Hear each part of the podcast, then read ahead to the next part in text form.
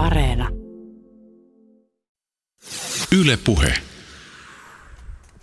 Pentti Lemmettyinen, tällä hetkellä käydään jatkuvasti keskustelua siitä, kuinka, kuinka ihmiset vois ymmärtää toisiaan paremmin ja nähdä maailmaa niin kuin toiset sen näkevät. Jos ajatellaan settlementtiliikkeen yli satavuotista historiaa, niin sieltä löytyy ymmärtääkseni juuri tämä ajatus, siis toimia jonkinlaisena sillanrakentajana ja ehkä jopa liimana ihmisten välillä. Joo, sä oot ihan oikeassa. Ö, Suomessa Settlementtiliitto täyttää tänä vuonna 100 vuotta, mutta kansainvälisesti tämä toiminta on aika paljon vanhempaa, alkoi 1880-luvulla Lontoossa, Itä-Lontoon köyhimmissä kortteleissa. Ja ajatuksena nimenomaan oli siellä silloin se, että kaikilla ihmisillä on annettavaa. Jokainen ihminen on yhtä arvokas. Ja ensimmäiset toiminnan käynnistäjät ö, halusivat nimenomaan kutsua muita ihmisiä tulemaan kuulemaan, mitä näillä ihmisillä on sanottavana ja mitä heillä on annettavana. Ei niinkään, että minkälaista apua he tarvitsevat, vaan että minkälainen arvo heillä on tai mi, niin kuin, mitä asioita heillä on kerrottavana yhteiskunnassa. Ja ensimmäinen tämmöinen slogan olikin, että emme halua rahojanne, antakaa itsenne – niin tämä on tietysti aika merkittävä prosessi, jos ajatellaan sitä settlementtiliikkeen ytimessä olevaa ajatusta, joka ymmärtääkseni nimenomaan siinä niin kuin historiallisessa kontekstissa aikoinaan myös ehkä jonkinlaisen niin kuin kritiikin kautta muodostui siis se, että lähdetään tekemään ei-perinteistä hyvän tekeväisyyttä niin, että jollakin tavalla autetaan ihmisiä sen jälkeen, kun se hätä on syntynyt, vaan koitetaan nimenomaan ikään kuin päästä käsiksi siihen vaikean tilanteen juurisyyhyn. Hmm. Tietysti auttaminen silloin, kun hätä on jo käsillä, niin on tietenkin olennaista. Mutta settlementtityön alkuajatus oli silloin se, ja itse asiassa me ollaan aika uskollisia sille edelleen, että kun oli kuitenkin tehty siis 1800-luvun loppupuolella, kun teollistuminen oli, oli kovassa käynnissä ja, ja tietyllä tavalla sellainen niin kuin iso kaupunkiin muutto buumi oli totta ja ihmiset elivät erittäin surkeissa oloissa, lapset oli töissä ja, ja ei ollut oikeastaan minkäänlaista sosiaaliturvaa olemassa – niin monenlaista hyvän tekeväisyystyötä oltiin kyllä tehty niin kuin paljon tietysti ruoka-apua ja niin edelleen, soppakeittiöitä, ja joilla tietysti on oma arvonsa. Mutta tässä työssä lähdettiin, äh, ja itse asiassa se on aika, aika kiinnostava alkulähtökohta, koska sen ensimmäisen settlementtitalon perustivat nimenomaan nuoret opiskelijat, jotka halusivat ajatella asiaa toisin – he olivat tutustuneet näihin ihmisiin ja kuunnelleet heidän tarinoita ja miettineet, että mikä siellä on sellaista, joka näitä ihmisiä nyt sitten auttaisi sen sijaan, että annetaan soppaa, niin mitä se sitten on. Ja se ajatus oli, että että jokaisessa ihmisessä ja ihmisyhteisössä on jo olemassa tietyllä tavalla se potentiaali, mitä tarvitaan, että se elämä kohentuu. Settlementtityön tarkoituksena on antaa ikään kuin välineitä ja, ja, ja koulutusta ja rohkaisua ja joskus vähän lainata toivoa, jos se on hukassa. Et se oli ehkä niin kuin semmoinen päällimmäinen iso muutos siihen vanhanaikaiseen hyvän tekeväisyystyöhön nähden. Pentti Lemmettyinen on Suomen Settlementtiliiton toimitusjohtaja ja kansainvälisen Settlementtiliiton IFSn hallituksen puheenjohtaja. Suomen Settlementtiliitto täyttää tänä vuonna 100 vuotta ja Settlementtiliikkeen Suomessa muodostavat siis liiton lisäksi 45 paikallista itsenäisesti toimivaa settlementtiä. Toimintaa tehdään hyvin laajalla spektrillä on lapsi, nuoriso- ja vanhustyötä, päihde- ja monikulttuurisuustyötä sekä erilaisia asumisen palveluita. Avataan tänään vielä vähän tarkemmin sitä, mistä settlementtityössä on kyse. Lisäksi keskustelemme tänään Lemmettyisen kanssa muun muassa demok- demokratiasta, kuulluksi tulemisesta ja oman elämän, oman elämän asioihin vaikuttamisesta. Ylepuheessa Juuso Pekkinen. Ja joo, settlementtityö monelle saattaa olla aikamoinen suuri tuntematon, eikä tuo sana settlementtikään välttämättä sano mitään. Säkin oot varmaan kuullut kaikenlaisia varioita, variaatioita siitä, miten sitä tulkitaan. Mä muistan itse siis tällaisen tilanteen. Me ollaan joskus kävelty siis äh, Helsingin Kalliosta Kalliolan settlementti-rakennuksen ohi kaverin kanssa, ja, ja siinä on ollut sitten puhuttu, että settlementti, ja sitten me mietitään, että mitäköhän toi oikein niin tarkoittaa. Ja mä muistan, että me ollaan jotenkin tultu siihen tulokseen, että sillä on varmaan jotain tekemistä sedimenttien kanssa kanssa, että kai nämä on jotain geologeja. Okei, toi onkin tulkinta. Tämä en vielä koskaan kuullut. Mä oon kuullut kyllä Sentlemannit ja mä oon kuullut sementit ja jopa sepelvaltimo taudin, mutta tämä oli nyt ihan uusi. no niin, sä voit lisätä sen sitten listaan. Ö, sä isänoit pian kansainvälisen Settlementtiliiton Suomessa järjestettävää konferenssia, joka kulkee vapaasti suomennettuna otsikolla Onko demokratia kriisissä? Ö, anteeksi, onko demokratia vaarassa? Ja, ja no, tästä kriisistä on siis puhuttu vaikka kuinka paljon ja aihetta lähestytään vaikka mistä kulmasta. Siis toisaalta on viitattu tähän politiikan luottamuspulaan, joka sitten linkittyy ääriliikkeiden nousuun. Tähän kuvioon kytkeytyy eriarvoisuuden ja taloudellisen epävarmuuden kysymyksiä. Sosiaalinen media näyttelee keskustelussa usein isoa roolia ja sitten taas toisaalta asian vakavuushan riippuu myös puhujan perspektiivistä. Jossain kokonaisuus luo paljon akuutimpaa painetta kuin toisaalta. Ja sitten myös terveisen demokratiaan kuuluu jatkuva semmoinen niin kuin metakeskustelu ja pohdiskelu siitä, että missä mennään ja mitä tapahtuu ja näin poispäin. Mutta minkälaista kulmista käsin tässä teidän tapahtumassa aihetta lähdetään purkamaan? Jatkamaan? No tota, tämä on tietysti nyt sillä tavalla mielenkiintoinen hetki nyt juuri tällä viikolla, kun, kun meillä on ihmisiä nyt siis kymmenistä eri maista ikään kuin sama asia pohtimassa, niin sehän tarkoittaa hyvin eri asioita eri, eri maissa. Jos tulet vaikka Nigeriasta, niin sun, sun niin kuin tavallaan ajatuksessa siitä on toinen kuin, että jos sä oot suomalainen, että mitä se, mitä se on. Ja sen takia tästä ei varmaan niin kuin ihan yksilitteistä vastausta niinkään voi antaa, että näiden päivien aiheena on ikään kuin tarkastella sitä niin kuin isossa mittakaavassa ehkä niin kuin ihmisoikeuksien näkökulmasta tai sitten jopa jo niissä maissa, joissa tietyllä tavalla on sellaisia rakenteita olemassa, jossa, se, jossa, jossa niin kuin tämmöinen demokraattinen kehitys ihan oikeasti on todella vaarassa. Ja niitä ihmisiä ja niistä maista nyt tänne Helsinkiin on myös tullut keskustelemaan tästä asiasta. Ja tietysti se ajatus siitä, että, että koska settlementtiliikkeen jäsenet, missä ikinä ne toimii, niin ne tietyllä tavalla ovat sitoutuneita samoihin arvoihin, ihmisoikeuksiin ja yhdenvertaisuuteen ja tämmöisen solidaarisuuteen ja ikään kuin empatian niin kuin niin kuin kokemiseen ja, ja myös ihmisten niin kuin opettamiseen siihen, että, että ihmisyyteen kuuluu empatia ja mitä siitä sitten seuraa ikään kuin demokratiassa, jos empatia puuttuu. Mm. Että ne on niin kuin sellaisia isoja, isoja, isoja asioita. Tämä empatia äh, ja sitten sen puute on tämmöinen asia, joka on noussut pintaa useammassakin yhteydessä ja keskustelussa tällä hetkellä. Siis meillä on jatkuvasti julkisessa elämässä esimerkkejä siitä, kuinka joku sanoo jotain, joka tulkitaan jonkinlaiseksi empatian puutteeksi. Siis välillä jaetaan groteskeja vinkkejä perinnän kanssa kamppaileville ihmisille siitä, kuinka laskut kannattaa maksaa ajoissa. Ja sitten taas toisaalta toisessa hetkessä moniongelmaisille muistutetaan menestyjän suulla siitä, kuinka meillä kaikilla on elämässä haasteita mä, mä oon kovasti miettinyt sitä, että, että paljastaako nämä tällaiset hetket sitten kuitenkaan maailmasta mitään uutta. Sehän on ihan selvää, että välillä sen toisen ihmisen tilanteeseen on aika haastava nähdä. Hmm. No luulen, että, että ihmisyyteen varmaan tietyllä tavalla liittyy sellainen, ää, niin kuin, että näkee itsensä jotenkin siinä kaiken kokemusmaailman keskiössä ja on, on vaikeata hyväksyä tai nähdä asioita, niin kuin mit, mitkä ehkä muiden ihmisten elämässä ovat vaikuttaneet siihen, että joku ihminen on, on vaikeuksissa. Ja ehkä meidän ajatus lähtee nyt siitä, että sen sijaan, että me ikään kuin näkisimme yksittäinen asia tai yksittäinen teko, niin ajatuksena on, että meidän täytyy nähdä sen teon taakse, mitä tälle ihmiselle on tapahtunut, kun se on tässä tilanteessa. Ja siksi on todella niin kuin, ikään kuin sydämetöntä sanoa, että ikään kuin menestyjän suulla, että no koita nyt tsempata ja kyllähän me kaikki ollaan niin kuin samassa veneessä, kun emme oikeasti olla. Mm.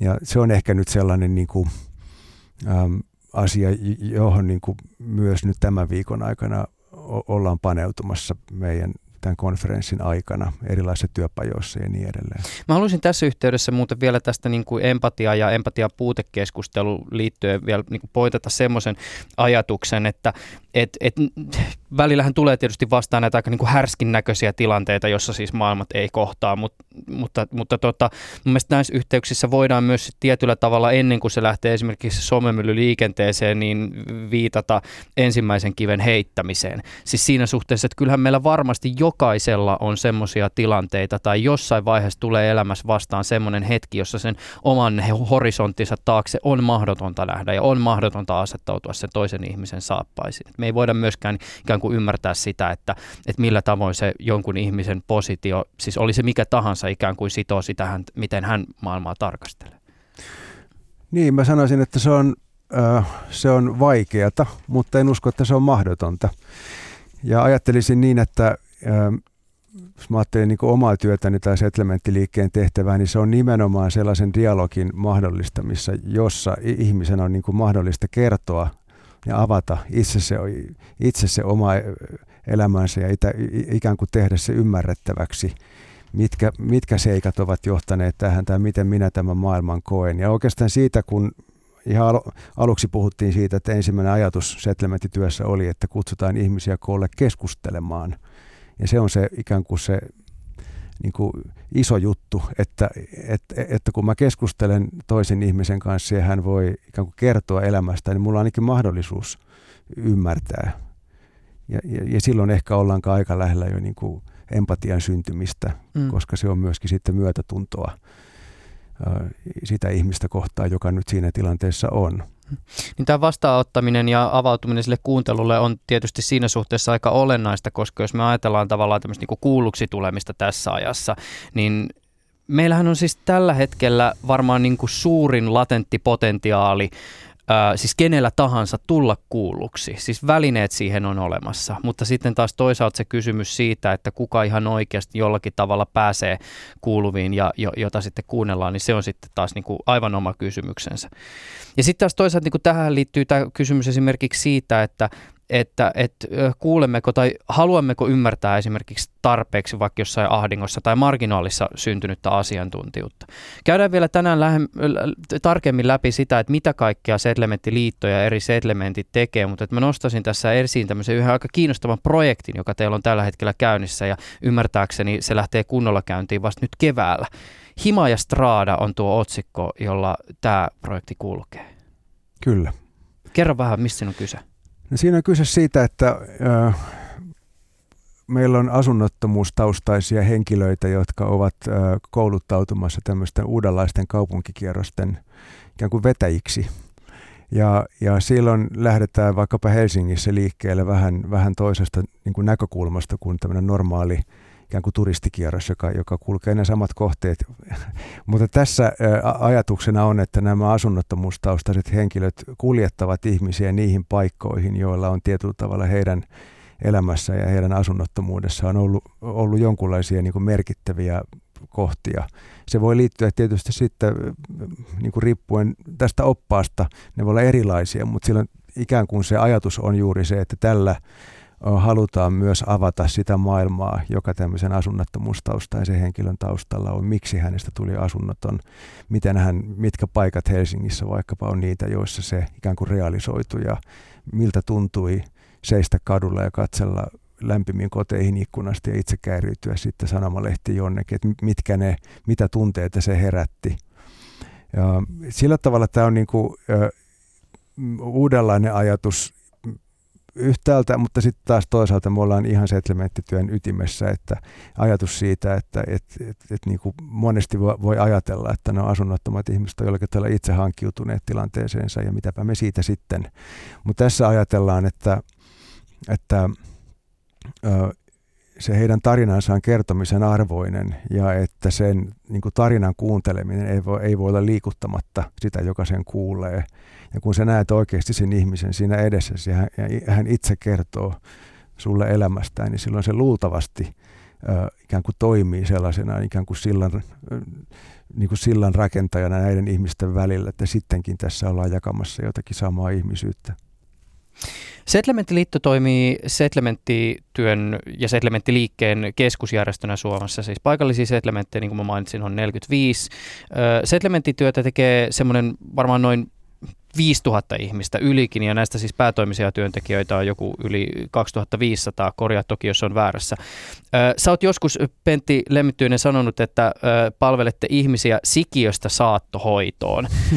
siis ja tämä skaala on todella laaja. On siis sivistys- ja sosiaalityötä, asumisen palveluita, seniorityötä, päihdetyötä, kansalaistoimintaa, palveluita maahanmuuttajille. Settlementtiliike on mukana käsittämättömän monessa kansallisessa ja paikallisessa hankkeessa. Siis settlementtityötä tehdään muun muassa tyttöjen talon verkoston ja esimerkiksi rikosuhripäivystyksen taustalla. Ja sitten kun ihmisille tulee vastaan tämä nimi tai teidän logo, niin, niin kukaan ei tiedä, mikä ihme järjestöihin tai organisaatio te oikein olette. Tämä on mun mielestä jotenkin hämmentävä ristiriita. Joo, se on ihan totta. Ja tota, äh, Settlementtiliiton nykyinen strategia alkaa sanoilla, että settlementtityö Suomessa on Suomen tarkemmin varjeltu salaisuus. Ja tota, siellä on ehkä nyt sellainen tausta, että ensinnäkin tämä sana settlementtihän on kummallinen, se ei suomen kielessä tarkoita mitään, mutta sehän tulee nyt suoraan englannin kielestä, to settle tai settlement-ajatus on siinä se asumaan asettuminen, asuminen uudelleen, sijoittuminen tai yhtä hyvin myös sovittelu ja sovinto, ne voi olla myös niin kuin sen sanan taustalla. Ja se on aikana otettu lainasanaksi Suomeen ja se nyt on sitten meille jäänyt. Ja tota, äh, settlementtiliikkeessä ei perinteisesti ole tehty kovasti tämmöistä julkisuustyötä. Se on ehkä nyt viime vuosina muuttunut, mutta meillä on iso matka otettavana kiinni muihin isoihin järjestöihin, että me olisimme yhtä tunnettuja kuin, jo, kuin jotkut muut. Ja siinä on ehkä taustalla ollut se ajatus, että, että ensinnäkin settlementtiliikkeen yksi tosi keskeinen arvo on tämmöinen paikallisuus. Ja nämä niin paikalliset brändit voi olla hyvin vahvoja vaikka, va, vaikka Helsingissä Kalliolla tai Rovaniemellä Rovalla tai, tai näin. Ja kaikki siellä kaupungissa suunnilleen, no Helsingistä nyt en tiedä, säkään et tiennyt mikä on Kallilla, vaikka siitä ohi menit, mutta jos me Rovaniemellä kysyt, että mikä on Rovalla, niin luultavasti lähes kaikki tietävät. Mutta sen sijaan, että se kuuluu settlementtiliikkeeseen, niin sitä ei välttämättä enää sitten taas, niin kuin se, ei, se ei olekaan niin tuttu asia. Ja, ja tietysti nyt sitten satavuotisjuhlan juhlavuoden yksi teema on tavallaan tämän niin kuin meidän oman tunnettuuden lisääminen. Mutta koska nämä paikalliset settlementit on itsenäisiä ja heillä on omat paikalliset olomuotonsa, niin tietyllä tavalla meistä ei koskaan tule sellaista niin kuin ikään kuin franchise-tyyppistä firmaa, joka tietyllä tavalla ikään kuin toimii samalla tavalla kaikkialla. Mutta että laaja on liike, uskoisin, että yksi Suomen suurimmista ja, ja ehkä sitten samalla, niin kuin sanoit, niin yksi kaikkein vähiten tunnettuja. Ja siinä on tietysti meillä, meillä nyt sitten vähän haastetta. Mistä te saatte rahaa? Öö, no sit, se tulee monista eri paikoista. Jos puhutaan nyt paikallisista settlementeistä, nehän on siis kaikki itsenäisiä. Siellä on, jos puhutaan nuorisotyöstä ja, ja sitten opistotyöstä, meillä on, meillä on liikkeessä 19 opistoa – on 16 kansalaisopistoa ja kolme kansanopistoa. Sitä rahoittaa pitkälti opetus- ja kulttuuriministeriö, samoin nuorisotyötä. Sitten STEA, eli entinen raha-automaattiyhdistys, on erittäin keskeinen rahoittaja monien tämmöisten kokeiluprojektien, kuten Hima ja Strada taustalta löytyy usein STEA. Sitten monilla settlementeillä on ikään kuin palvelutuotteita, joita he myyvät kunnille. Se voi liittyä nuorisotyöhön tai se voi liittyä päiväkoteihin tai se voi liittyä vanhustenhuoltoon tai kehitysvammaisten ihmisten asumispalveluihin tai niin edelleen. se, se koostuu niin kuin todella, todella niin kuin isosta joukosta asioita. Ideaalitilannehan olisi sellainen, että yhteiskunta tai ihmiset olisi järjestäytyneet niin, että, että esimerkiksi teitä ei tarvittaisi. Mutta koska tarvitaan, niin kysytään näin, minkälaisissa hetkissä sulle paljastavat ne tilanteet, jossa suomalaisen yhteiskunnan tapa olla olemassa näyttäytyy jollakin tapaa ongelmallisena?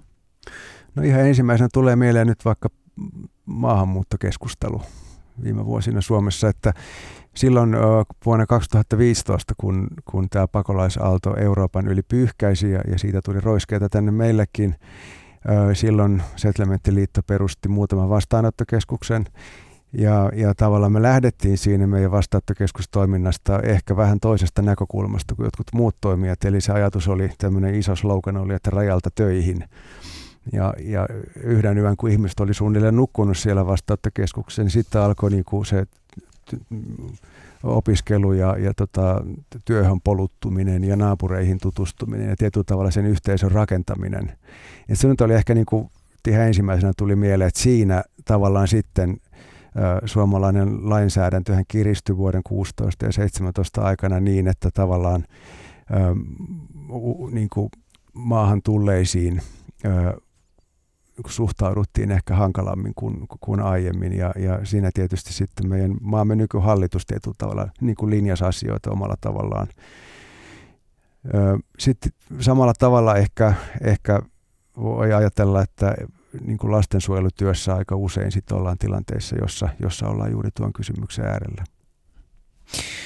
Vielä viitaten esimerkiksi tuohon maahanmuuttokysymykseen, siis Settlementtiliikehän on siis tällä hetkellä poliittisesti sitoutumaton ja, ja, ja sitten taas jos ajatellaan sitä, että miten puhe esimerkiksi erilaisten kansalaista lähellä olevien vaikutusmahdollisuuksien puolesta voidaan kehystää, niin, niin että se, se nyt tietysti on oma hommansa, mutta että to, t- tälle ajallehan on tyypillistä se, että keskustelu tiettyjen aiheiden ympärillä politisoituu, ja maahanmuutto tästä nyt on varmaan oppikirjaesimerkki.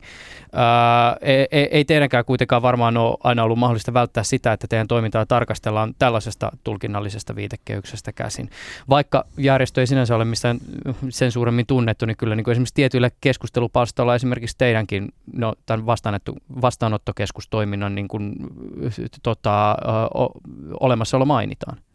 Ilman muuta ja tota, siis se on ensimmäistä kertaa mun elämäni aikana olen saanut esimerkiksi vihaposteja ja niin kuin, tavallaan sellaisia niin kuin, mielenilmaisuja, jotka, jotka oli todella hämmästyttäviä.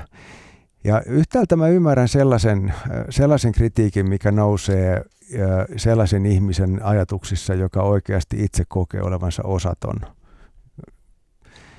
Hän on kantasuomalainen ja hän, häntä ei ole koskaan niin kuin hyväksytty mihinkään.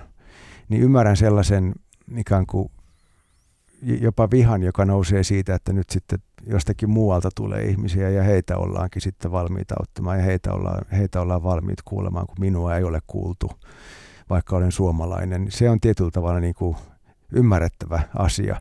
Mutta eniten on ehkä hämmästyttänyt sellainen tavalla niin hyväosaisten tai hyvin koulutettujen ihmisten ähm, ajatus siitä, että tänne ei saa tulla – tai mitä se meille kuuluu, mitä niille siellä tapahtuu jossakin, pysykööt siellä. Tai että, että meidän täytyy keskittyä ikään kuin auttamaan ihmisiä siellä, missä he ovat. Mutta mä en ole kovin paljon nähnyt semmoista ikään kuin toimintaa, jossa nämä näin sanojat sitten oikeasti tekisivät jotakin siellä alueella, mistä ne ihmiset sitten ovat, ovat ehkä lähteneet. Ja onko olosuhteet edes sellaisia, että siellä on mahdollista toimia. Niin että kyllä tästä olen, olemme saaneet osamme. Tällä hetkellä äh, tätä lähetystä tehdessä on siis 6. päivä kesäkuuta. Äh, lehtien mielipidepalstoilla ja somessa käydään keskustelua siitä, kuka tai mikä määrittelee sitä, kuka on suomalainen. Ja, äh, erilaisissa maahanmuuttajataustaisia ryhmiä koskevissa tutkimuksissa on todettu, että erityisesti suomalaisuuden rajoja vartioidaan tiukasti. Asiasta on kirjoittanut muun muassa Helsingin Sanomat ja Hesari haastattelema siirtolaisinstituutin erikoistutkija Johannes Johanna Leinonen totesi lehdelle, että Suomessa on hyvin voimakas homogeenisen kansakunnan myytti siitä, että olemme yhdestä puusta veistettyjä. Oletko yhtä, yhtä ehtinyt seurata tätä keskustelua? No en nyt juuri eilen tai tänään, koska mä oon ollut tämän konferenssin kanssa kovasti kiinni, mutta, mutta kyllähän tuo keskustelu toki tuttua on. Ja se on niin kuin vähän hassua, koska jos sä menet kysymään niin kuin suomalaisuudesta henkilöltä, joka asuu sanotaan vaikka Maariahaminassa, ja sitten kun toinen suomalainen, joka asuu Nuorkamissa, niin mä voisin kuvitella, että heidän kokemusmaailmansa eivät ole samanlaisia, että heidän ajatuksensa suomalaisuudesta ei ole yhtenäiset. Et mä, en, mä en usko sellaiseen niin kuin sellaiseen homogeeniseen niin ikään kuin suomalaisuuteen, joka on jollain tavalla niin kuin kaikkien koettavissa. Hmm. Nämä on tietysti hirveän ongelmallisia nämä myytit ja sitten taas toisaalta tarinat, joiden kautta yhteiskuntaa ja sen ilmiöitä tarkastellaan. Toki niissä on paljon hyötyäkin, siis viesti saadaan aika mainiosti perille, mutta sitten taas toisaalta nehän myös jossakin tapauksessa vähän fakkiinnuttavat ihmisen ajattelua t- tietyllä tavalla. Tämä on muuten kiinnostavaa, muuten siis suosittelen lämpimästi kuuntelemaan esimerkiksi Politiikkaradion uusinta Politiikkaradio Extraa Eurooppa-kriisissä ja siinä siis Tapio Pajunen keskustelee Eurooppa-tutkija Timo Miettisen kanssa muun muassa tästä narratiiviasiasta ja siitä, kuinka erilaiset tarinat saattavat hämärtää meidän perspektiiviä perspektiiviämme. Esimerkiksi narratiivi vaikka jostain eurooppalaista pakolaiskriisistä saattaa hämärtää sitä tosiksi seikkaa, ettei pakolaiskriisi todellakaan ole vain Euroopan asia. Ja voisin kuvitella, että tämä nyt on tietysti semmoinen, joka esimerkiksi settlementtityössä, siis kansainvälisessä, tulee myös esille. Hmm. Joo, kyllä juuri näin se on. Ja tota, jos asiaa tarkastellaan myös Afrikan mantereella, niin kyllähän siis se väki, mikä liikkuu siellä maasta nyt toiseen ja on pakolaisena jossakin muussa Afrikan maassa, on niin kuin megalomaanisesti isompaa kuin se määrä, mikä nyt Eurooppaan on tullut, joka on kuitenkin rikas maanosa. Että ää, se meidän, meidän näkökulma, jos mä nyt, jos tullaan tänne kotisuomeen, että meillä puhuttiin pakolaiskriisistä, ja kuitenkin jos ajattelemme omaa historiaa, että, että miten meiltä on lähdetty, miten meiltä on lähdetty pakolaisiksi Ruotsiin tai elintasopakolaisiksi Amerikkaan tai, tai sitten ö, jonnekin muualle, tai että me itse ö, otimme vastaan sodan aikana iso joukon siirtokarjalaisia niin kuin niissä olosuhteissa, mitkä oli tosi paljon haastavampia. Ja silloin ehkä oli ajatuksena, että no tietysti kun nämä karjalaiset olivat niin kuin muita suomalaisia, se oli ehkä vähän helpompaa, mutta tavallaan niin kuin se ajatus siitä, että nyt tämä määrä uusia tulijoita maahan uhkaa jollakin tavalla meidän kansallista identiteettiä tai olemassaoloa, on minusta jollain tavalla niin kuin absurdi. Etenkin kun ajatellaan, että Suomi on tällä hetkellä maa, jossa yhtä aikaa meillä on iso työttömyysaste, paljon työttömiä ihmisiä ja sitten toisaalta meillä on jossain, jossain kohtaa pulaa työvoimasta. Ja sitten tänne maahan tulee ikään kuin nuoria työkuntoisia ihmisiä, jotka haluaisivat rakentaa elämäänsä täällä, niin se ei vaan jostain syystä käy meille. Nämä on, nämä on sellaisia asioita, joita mun on aika vaikea ymmärtää. Hmm. Tässä yhteydessä muuten, ja, ja tämä on kysymys, jonka kohdalla on vaikea, vaikea tehdä yleistyksiä, mutta varmasti niin kun tässä, kun tänne Suomeen on tullut uusia ihmisiä, niin tässä yhteydessäkin ollaan törmätty siihen, että jollakin ihmisellä esimerkiksi voi olla jotakin sellaista osaamista, jota ei ole milläkään, millään tavalla ikään kuin osoitettavissa jollakin todistuksella. Teillä on ymmärtääkseni tähän liittyen myös jonkinnäköinen tämmöinen niin validointiprojekti käynnissä.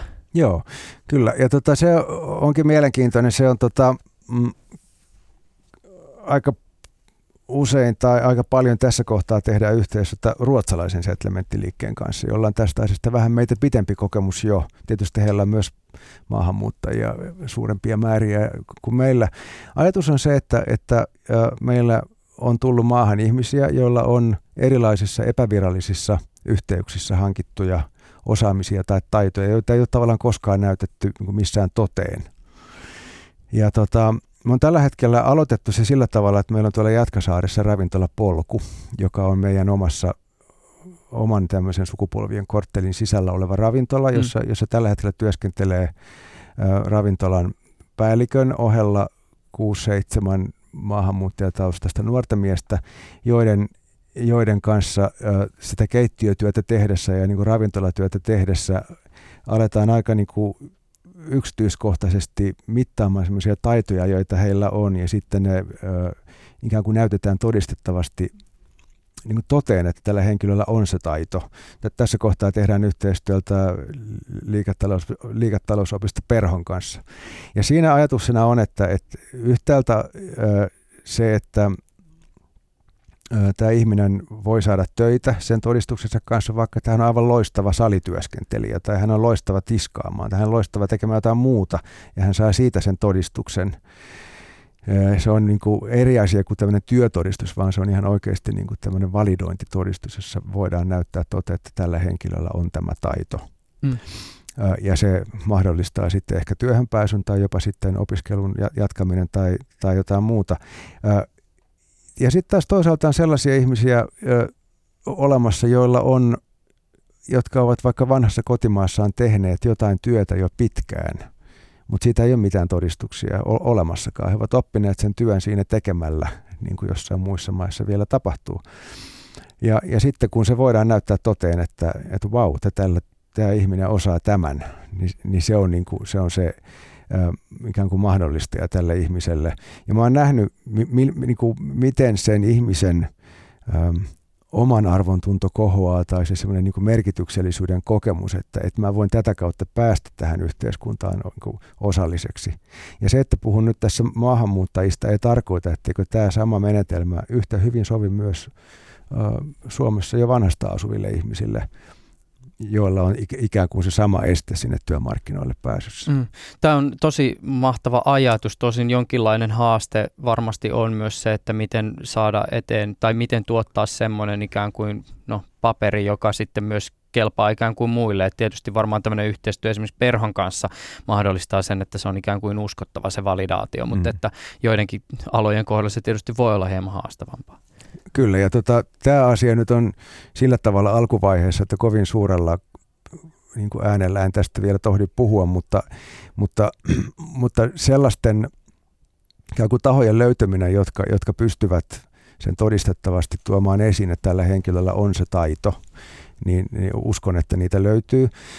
Ja, ja nyt tässä on ikään kuin taustalla myös ajatus, että on olemassa sellaisia työ, niin kuin työnantajia, joilla on tällä hetkellä pulaa työvoimasta. Ja se voi olla siis nyt siivousala tai se voi olla pesula-ala tai se voi olla sahateollisuus tai, tai joissa tietyllä tavalla niin kuin, halutaan myöskin saada, saada uusia työntekijöitä. Ja näissä kohtaa, jos joku työnantaja ikään kuin on jo etsimässä itselleen työntekijöitä, niin tavallaan se ajatus on, että tässä niin kuin validointiasiassa se tuleva työnantaja on jo mukana ikään kuin siinä katsomassa sitä ja niin kuin sen, sen niin kuin osaamisen esiin näyttämistä. Että se on tietyllä, tietyllä lailla niin kuin yhteinen projekti myös tämän työnantajan kanssa. Palataan vielä tähän settlementtityön historiaan. Kuten tuossa alussa mainittiin, niin se 1800-luvun loppupuoli oli tässä yhteydessä nimenomaan sitä niin kuin syntyaikaa. Britannian merkittävässä roolissa ja sitten esimerkiksi niin kuin Yhdysvalloissa on tehty sellaista työtä, joka on ikään kuin settlementtityön historian kirjoihin kirjoitettu. Pitäisikö näistä alkuajoista vielä todeta jotakin sellaista, mikä olisi olennaista? No mun mielestä ainakin nyt siitä näkökulmasta, että, että jos puhutaan Suomesta nyt vaikkapa, että, että silloin kun sata vuotta sitten settlementtityö alkoi, ei ollut sattumaa, että se, on juuri, että se on juuri sama vuosi kuin meillä oli sisällissota. Sehän oli nimenomaan se syy, miksi settlementti työ alkoi juuri silloin Suomessa, koska yhteiskunta oli tilanteessa, jossa tarvittiin nyt näitä sillanrakentajia tai niitä foorumeita, joissa ihmiset voivat keskustella. Se se talo, minkä ohi olet kulkenut ja luulit sitä joksikin muuksi, niin sen, sen paikalla olleessa talossa settlementtityö Suomessa niin kuin nykymuodossaan alkoi. Siinä oli Poprikovin koulu, niminen vanha venäläinen koulu, joka Suomen itsenäistyttyä oli jäänyt tyhjilleen, koska ihmiset eivät sitten kai enää halunneet laittaa lapsia venäläisiin kouluun sen jälkeen. Ja se oli annettu poliisiopiston käyttöön ja, ja tota, sitten sisällissodan jälkeen päätettiin, että sittenkin nimenomaan Alppilan kallion alueella on viisaampaa perustaa siihen taloon settlementti kuin se poliisikoulu, ja niin poliisikoulu muutti muistaakseni Suomenlinnaan. Ja, Tuo on aika hauska filosofinen pohdiskelu. Joo. poliisikoulu vai sitten niin. tämmöinen toisenlainen toimija. Mm. Kyllä, ja se ajatus oli, oli äh, silloin yksi niin kuin keskeinen työmuoto, mitä siellä tehtiin, oli nimenomaan yhteiskunnalliset keskustelutilaisuudet, joihin kutsuttiin eri ikään kuin sodan asetelmissa eri puolilla olleita ihmisiä. Sääntö oli, että ketään ei saa tappaa eikä lyödä. Hmm. Ja, ja on tarinoita, että niin kuin settlementtitalon pihalla on niin kuin nojakoitu ennen kuin tultiin sinne, sisään, niin, niin kuin sinne talon sisään, mutta että siellä oli sääntö, että, että ei, saa, ei saa käyttäytyä väkivaltaisesti, pitää kärsivästi kuunnella, mitä se toinen sanoo tietyllä tavalla niin kuin rakentaa sitä sellaista yhteistä ymmärrystä ja, ja ajatus tämmöisestä niin kuin konsensuksen Suomesta oli tietyllä tavalla niin kuin, mm, ää, niin kuin se merkittävä, merkittävä päämäärä. Ja sillä tavalla vielä, että tämän suomalaisen settlementtityön niin kuin uranuurtajaksi katsotaan Siegfried Sirenius, joka, joka oli nuori, nuori mies silloin, hyvin tulisieluinen – henkilö, joka, joka oli aika peloton. Hän meni ihan mihin tahansa puhumaan asiaansa. Hän oli tuttu näkö eduskunnassa ja joka puolella, kun hän ikään kuin ajoi tätä asiaa. Ja, ja, tota, ja sen ajatuksen niin kuin lähtökohta oli se, että koska sota oli rikkonut niin pahoin yhteisöä ja, ja Suomen kansaa ja eritoten sit niitä alueita, jossa sodan hävinnyt osapuoli nuoli haavojansa.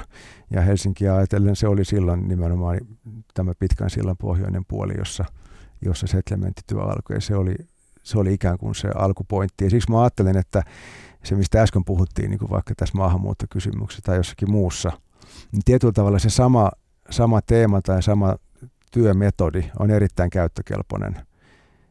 Se, että sä niin kuin kuulet jonkun ihmisen tarinan ja sulla on mahdollisuus ymmärtää sitä ja sitten taas toisaalta, sillä toisella ihmisellä on mahdollisuus ja oikeus tulla kuulluksi. Mm. Että ne asiat on tietyllä tavalla muuttumattomia. Niin, nämä on muuttumattomia, mutta täytyy sen verran vaan huom- huomioida liittyen tähän nyt siis sadan vuoden ju- tai satavuotis juhlavuoteen ja sitten taas toisaalta siihen, että sisällissodan kysymys on tässä rinnalla.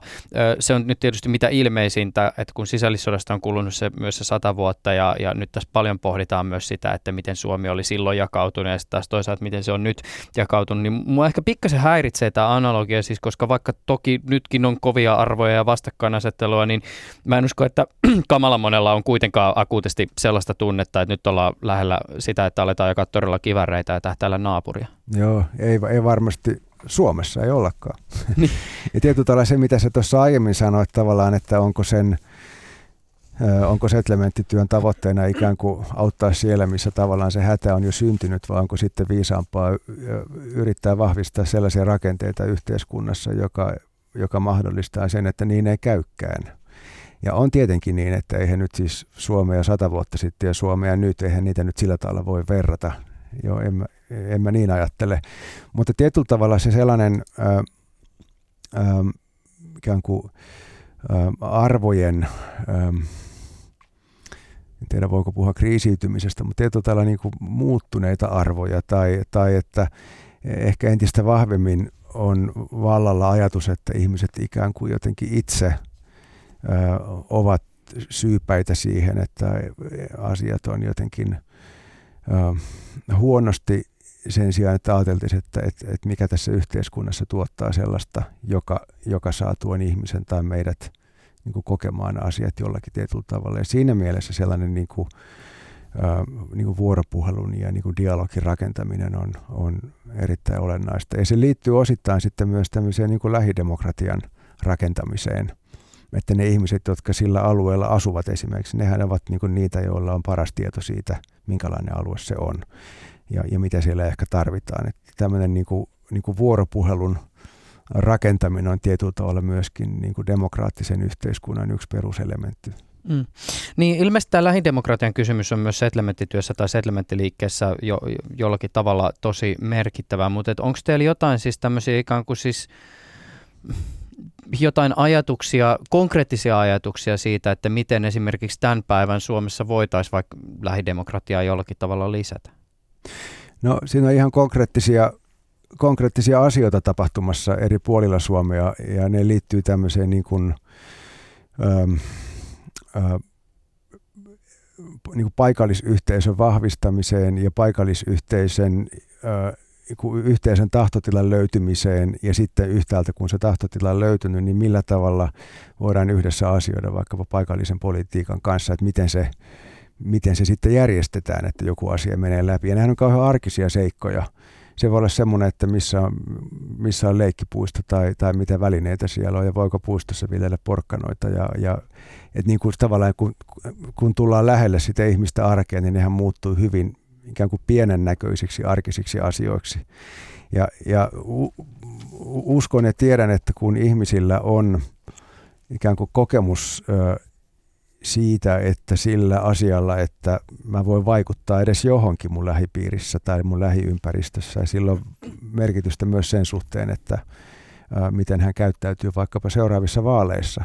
Mutta jos hänellä ei ikinä ollut mitään kokemusta, että hänen ajatuksillaan tai, tai olisi mitään arvoa, niin on, on luultavaa, että hän on aika passiivinen kansalainen ja sillä tavalla täällä on niin kuin laajempi merkitys kuin vain sen lähialueen mm. kuin demokraattisen kehityksen kanssa. Mm. Toisaalta jos ajatellaan niin kuin lähidemokratian olemusta, niin siihen ehkä liittyy semmoinen, no en tiedä nyt kun tässä tämän sanoo ääneen ja alkaa miettiä, niin kyllähän kaikenlainen on mahdollista, mutta että siinä ikään kuin yhtenä tämmöisenä mahdollisuutena on se, että se ei niin helposti viihteellisty kuin sitten tämä politiikka, joka tapahtuu sitten vähän vielä enemmän siellä makrotasolla, koska jos ajatellaan tavallaan näitä nyt tämän hetken, no politiikkakin on kriisissä, tämä on tätä jatkuvaa niin kuin kriisien, kriisien puhetta ja siitäkin voidaan käydä metakeskustelua, että onko se nyt hyvä ja hyvä vai huono asia. Mutta jos ajatellaan niin tätä, että miten esimerkiksi tämä valtakunnan politiikka on jollakin tavalla niin viihteellistynyt, sitä tarkastellaan oikeasti välillä kuin katsottaisiin jotain salattuja elämiä. Eikä siinä siis mitään. Kyllä mä siis mielelläni kuuntelisin jotakin Paavo Väyrystä politiikkaradiossa vaikka joka viikko kaikilla rakkoilla Paavoa vastaan, mutta että auttaisiko se hahmottaa politiikan ydintä, eli siis yhteisistä asioista päättämistä enpä usko. Ja en sitten tiedä, kuinka paljon tämä ikään kuin myös viihteellistyminen, se toisaalta tietysti houkuttelee ihmisiä, siis äänestää, osallistuu politiikkaan, mutta ehkä sitten toisaalta myös etäännyttää jollakin tavalla siitä. No, tämä nyt oli vaan tämmöistä niin pohdiskelua. Voit toki kommentoida, jos haluat, Petti Lemmenttyinen.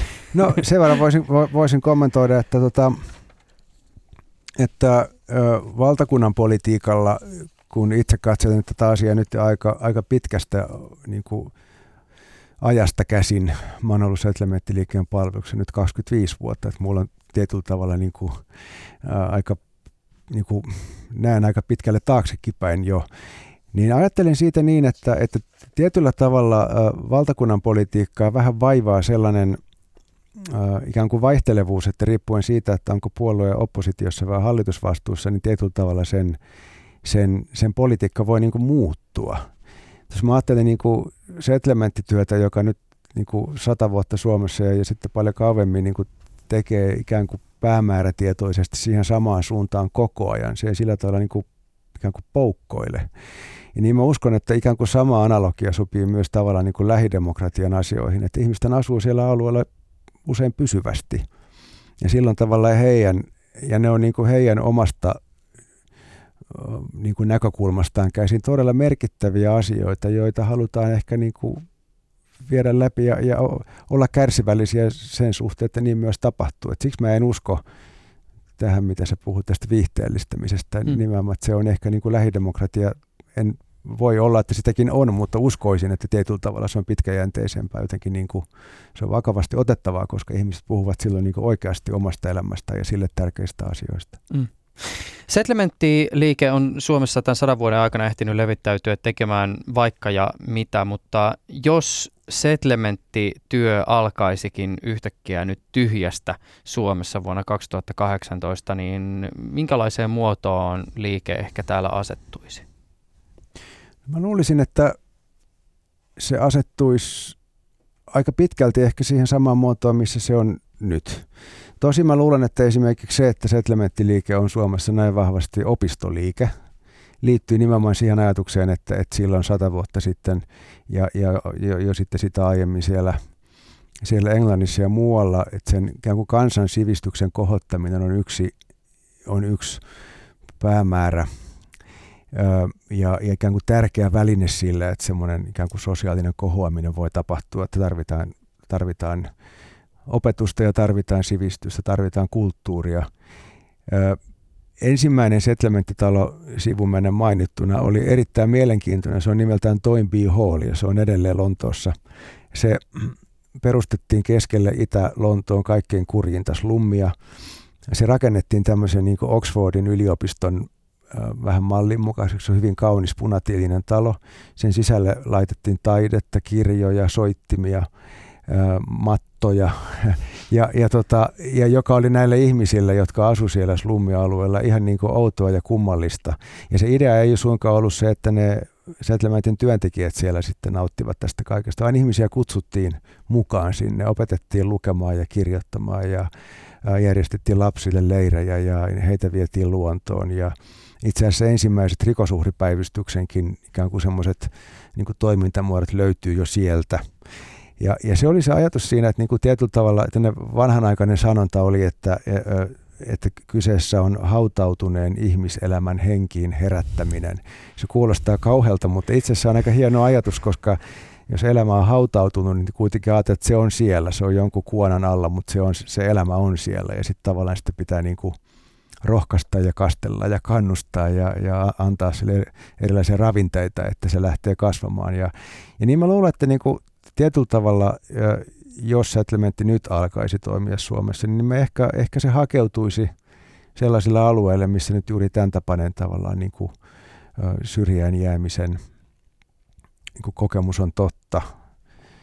Mutta että miten se muotoutuisi niin kuin sitten, en osaa sitä sanoa, mutta että uskoisin, että uskoisin, että se löytäisi uomansa. Ja joku on sanonut tässä hiljattain, että jos settlementti työtä ei silloin oltaisi aloitettu, niin nyt se viimeistään pitäisi aloittaa. Ja tietyllä tavalla se myöskin hyvinvointivaltiossa tapahtuneet niin rakenteelliset muutokset on itse asiassa aika oleellinen seikka sille, että miksi settlementtityö tai ylipäätään järjestöjen tekemä työ on, on oleellisen tärkeää.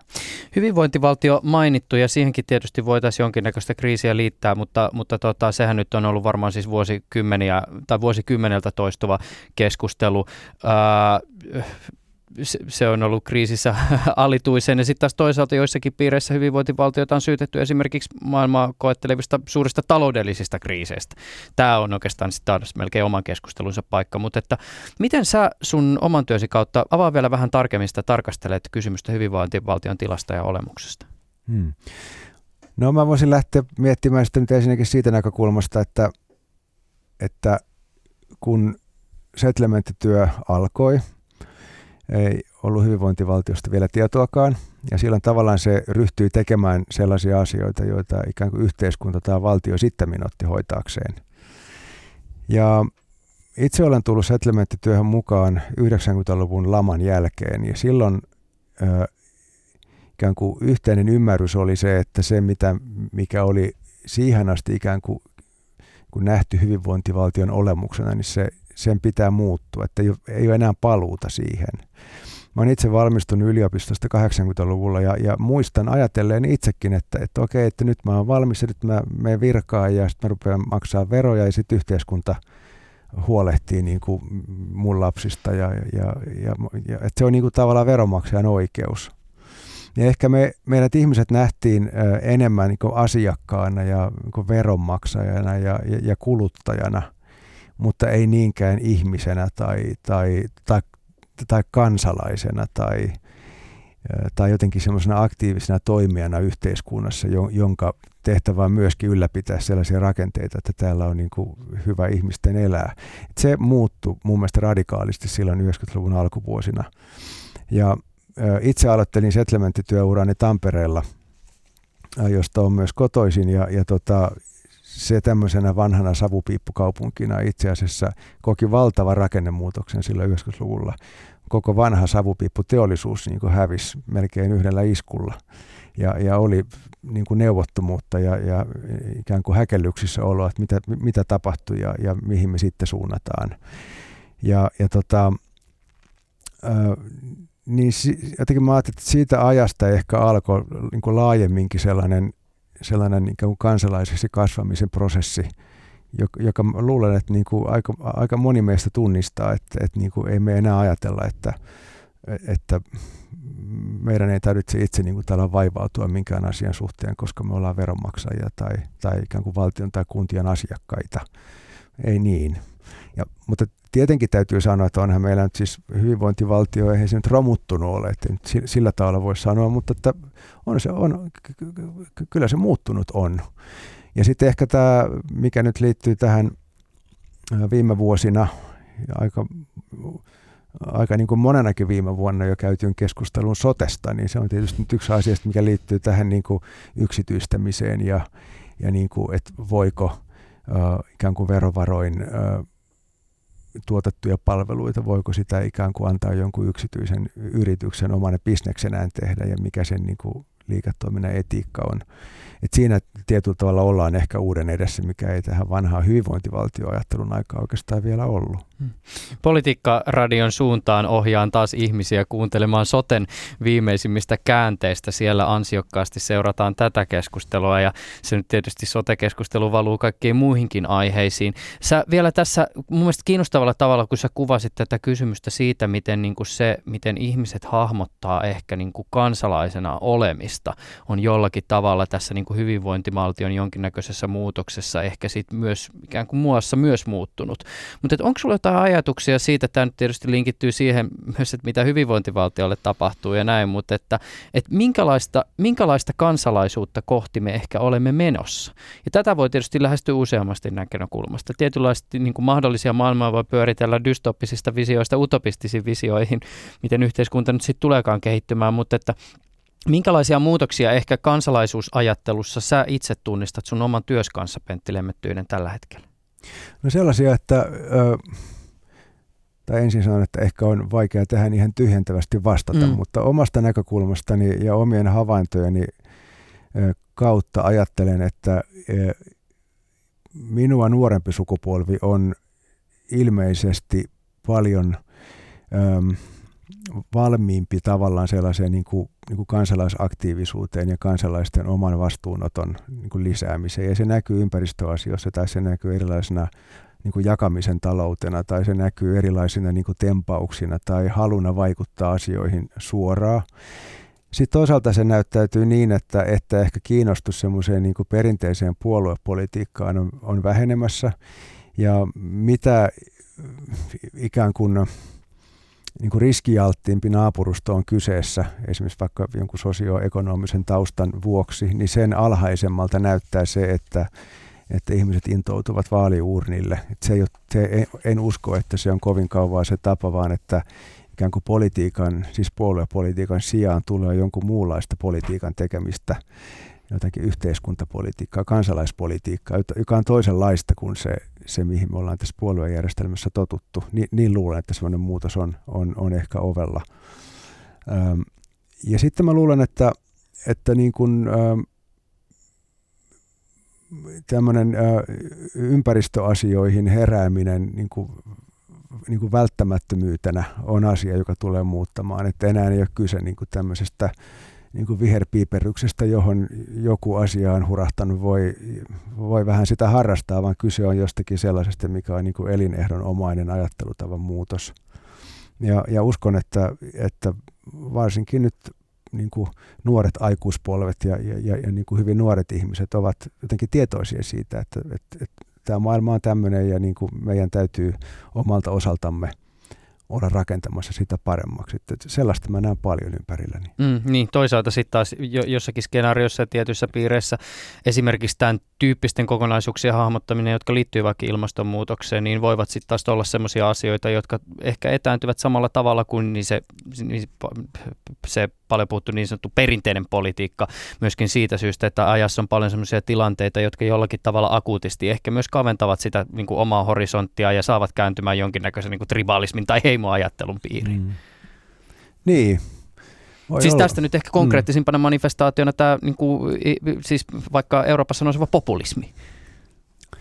Kyllä, se on tietysti nyt, mä ajattelin, että jos mä tuun taas tähän meidän niin tämän viikon tapahtumaan, tämän meidän kansainvälisen konferenssin ajatuksiin ja, ja, ja kun ihmiset ovat nyt tulleet, niin mitä ne puhuvat, mitä, mitä kertoo saksalaiset, mitä kertoo ruotsalaiset, mitä sanoo hollantilainen, mitä sanoo ranskalainen, miksi Unkarista ei nyt tultu, kun siellä ö, niin kuin, niin kuin valta on niin kuin kaapattu tavallaan tämmöisille niin kuin, niin kuin populistisille äärioikeistolaisille niin kuin, niin kuin puolueajattelulle, niin, niin tietyllä tavalla se kertoo sitä tarinaa kyllä.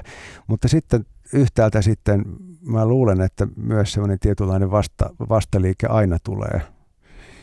Ja, ja että sen niin kuin, puhutaan paljon tämmöisistä niin kuin erilaista kuplista, joissa ihmiset ovat. Ja silloin tietysti joku niin sosiaalinen media voi olla itse asiassa oikein hyvä kupla, koska sä voit kommunikoida sillä vain niiden kanssa, jotka ajattelee samoa ja se vahvistaa sitä, mitä sä ajattelet. Tai viime vuosien uutisoinnit tämmöisestä niin kuin valeuutisista tai tietyllä tavalla niin semmoisen niin manipulaation niin kuin mahdollisuudesta, että ikään kuin uutisia tehtailemalla tai niitä vääristämällä voi alkaa tavallaan niin kuin muuttaa maailmaa. Ja se on nyt ehkä nyt niitä asioita, jotka, jotka sitten muodostaa sellaisia uhkia, joita, joita kovasti soisin, että me yhdessä voisimme niitä välttää. Hmm. Tässä vielä tuli mieleen, kun palattiin tähän demokratia-ajatukseen, niin tämmöinen ajatusleikki, jonka juuri kuulin. Kuuntelin siis uh, Russ Robertsin luotsaamaa Econ Talk podcastia, jossa, jossa tätä ajatusleikkiä pyöriteltiin. Uh, se meni jotenkin näin, että jos yhtäkkiä me heräisimme semmoisessa maailmassa, jossa kaikki yhteiskunnan rakenteet ja järjestäytyminen olisi jotenkin purkautuneet, ja me huomaisimme, että hei, olemme yhtäkkiä tämmöisessä niin kuin metsä, metsästäjäkeräilijöiden todellisuudessa, ja alettaisiin järjestää maailmaa jotenkin puhtaalta pöydältä, niin, niin mihin me ehkä päätyisimme.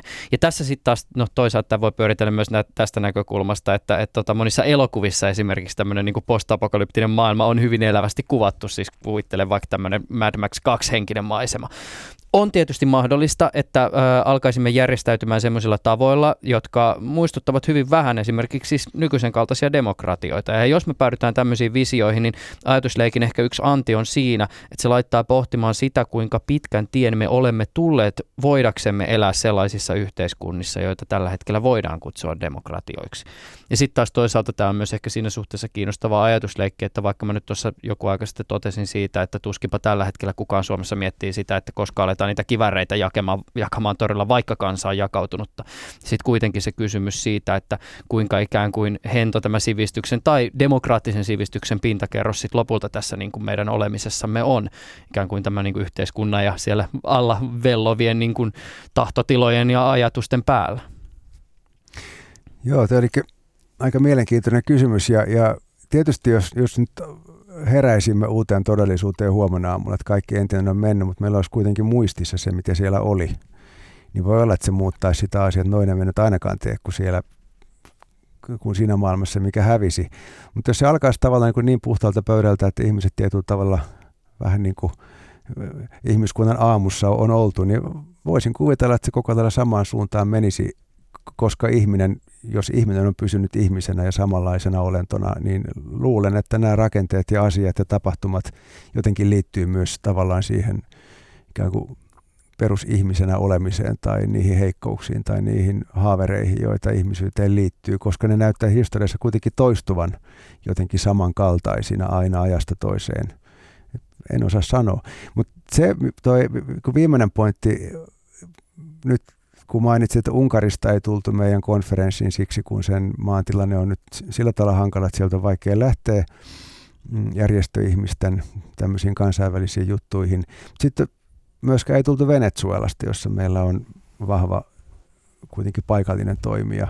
Ja, ja se, mikä siellä nyt näyttäytyy niin kuin niiden juttujen perusteella, mitä on kuullut, että tietyllä tavalla kun se yhteiskunta on niin kuin luhistettu ihmisillä ei ole ruokaa tai ihmisillä ei ole varaa lääkkeisiin tai lääkkeitä ei kerta kaikkiaan ole, ei ole polttoainetta, ei ole niin kuin mitään, niin kyllä se ihmisen tavallaan semmoinen niin kuin sivistyksen kerros voi olla yllättävän ohut. Yhtäältä se voi toimia siten, että ihmiset, niin kuin perheet ikään kuin keskittävät voimiansa ja se perustuu niin kuin perheiden yhdessä selviämiseen. Tai sitten se perustuu siihen, että niin kuin vahvempi niin kuin, niin kuin ryöstää heikommalta enkä täältä käsin kyllä voi lähteä kiviä heittämään siihen suuntaan, että et, et kun niin kuin tarpeeksi koville ihminen viedään, niin kyllä sieltä varmasti löytyy meistä kaikista löytyy sekin, joka sitten sen, joka sen kiven heittää ja ottaa heikommalta.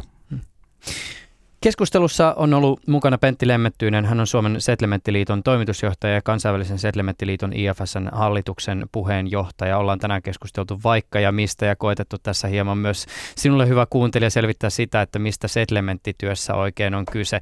Ää, Pentti Lemmettyinen, kiitokset sulle, sulle tästä keskustelusta. Tämä on ollut kiehtovaa. Kiitos. Ylepuheessa Juuso Pekkinen.